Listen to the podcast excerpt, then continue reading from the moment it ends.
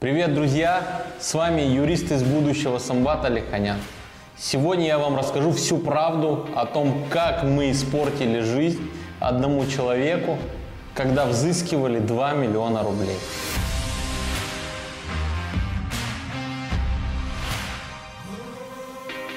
Друзья, сразу хочу сказать, что мы никому не портим жизнь и тем более не получаем от этого удовольствия. Просто бывают такие ситуации, когда есть должник, у него есть деньги, он путешествует по всему миру, э, пользуется дорогой техникой, у него дорогие часы, автомобили, но при этом у него есть долг, который он много лет не хочет погашать и оплачивать.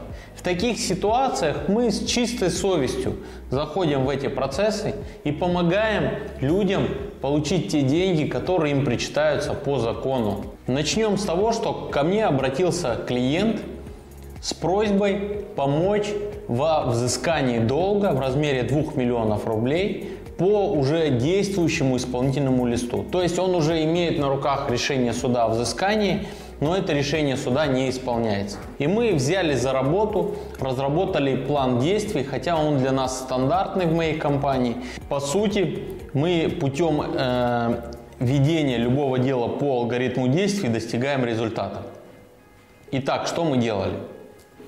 Первое и самое простое – это добились возбуждения исполнительного производства приставом. Это простой и понятный шаг. Второе. В рамках исполнительного производства убедили пристава как можно скорее наложить арест на имущество нашего должника и на все его счета во всех банках. Именно в этот момент оказалось, что в одном из банков, в Тинькофф банке, кстати, у него был счет, на который не был наложен арест, из которого не списывались деньги. И вот мы списали 400 тысяч рублей, это уже был первый транш. Далее, что мы делали? Мы добились наложения ареста на имущество его супруги. Это важный момент, ведь э, два супруга несут одинаково ответственность по, э, по обязательствам друг друга. Их имущество является совместно нажитым, в том числе и заработная плата, поэтому на все это имущество может быть наложен арест и обращено взыскание. Что мы делаем дальше?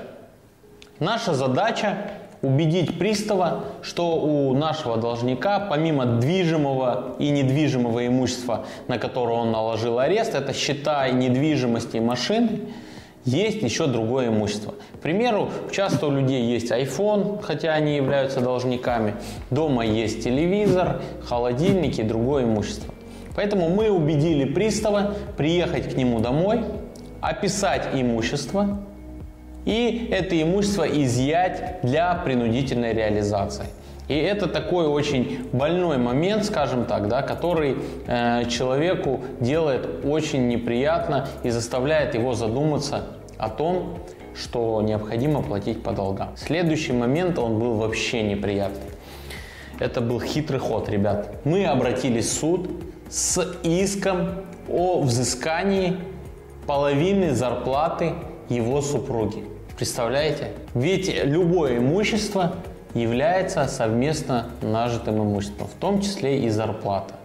Поэтому можно обратить взыскание на зарплату. Ну, супруга, видимо, была возмущена, они очень сильно этому сопротивлялись, и это сильно не понравилось. Дальше, что мы можем делать и что мы сделали?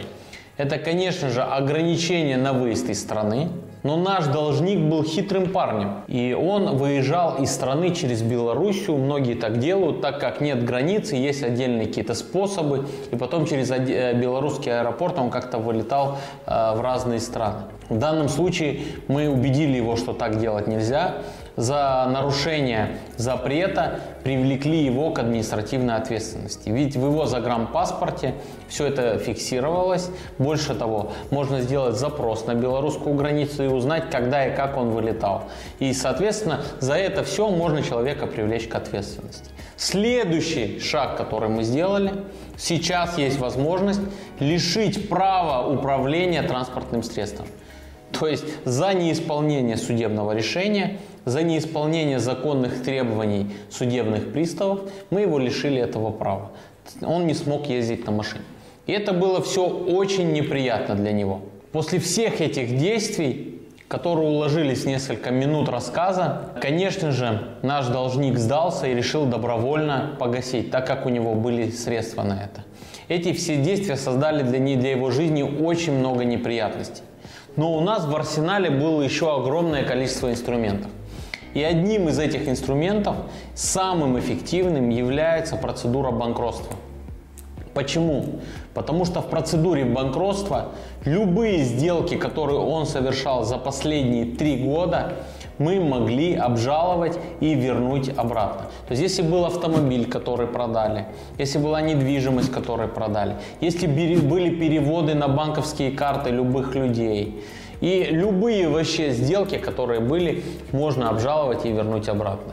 Если у этого человека еще есть бизнес, то можно войти в бизнес-процессы. К примеру, обратить взыскание на долю в той или иной компании, в ООО. К примеру, наложить взыскание на счета ИП. Если э, его бизнес осуществлял деятельность, обратить взыскание на те деньги, которые были в этом бизнесе. В общем, э, при неприятностей можно создать огромное количество при желании. И мы, конечно же, умеем это делать профессионально и очень дотошно.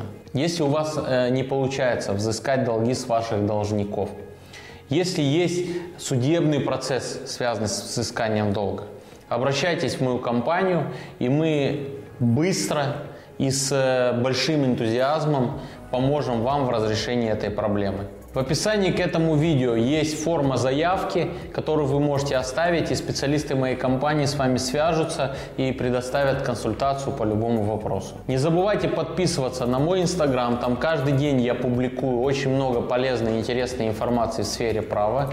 Подписывайтесь на этот канал в ютубе «Юрист из будущего». Ставьте лайк под этим роликом. А с вами был Самбат Алиханян, юрист из будущего. Всем пока!